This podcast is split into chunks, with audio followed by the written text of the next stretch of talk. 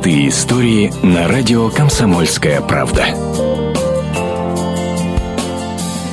Уникальный случай произошел в Красноярском заповеднике Столбы. Трое туристов штурмовали скалу под названием «Китайская стенка». Однако Сергею Комаровскому не повезло. Он оступился, полетел вниз, но чудом нога Сергея запуталась в страховочной веревке. Мы начали спускаться, и вот именно во время спуска там вот самого пика. Вот это uh-huh. произошло. Там петли никакой не было, там был просто канат, веревка, основной канат. Вот один конец был закреплен за столбиста, а второй конец был узлом в расщелине. И вот, грубо говоря, какая-то часть, там середина, вот то, за что я зацепился. Это не петля. То есть, если бы я коленом там 3 секунды раньше дернул или 5 секунд позже, она бы просто выскочила, и все, я бы летел дальше. Между небом и землей вверх ногами Сергей провисел минут 20, пока его держал узел в расщелине скалы, и второй товарищ, третий, искал помощи. И снова мужчинам повезло. Рядом работала группа скалолазов-профессионалов. Член сборной России по спортивному скалолазанию Сергей Терентьев знал короткий путь на Китайку. На Китайке мы проект реализуем. Мы занимаемся занимаемся там обновлением маршрутов, реставрации скалолазных. И просто так повезло ему, что мы в это время там были. Ну, не стоит вообще подниматься без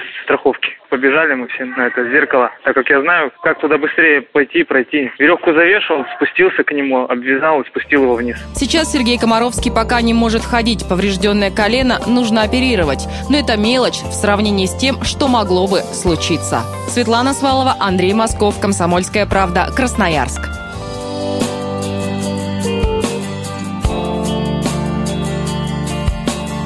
Простые истории на радио «Комсомольская правда».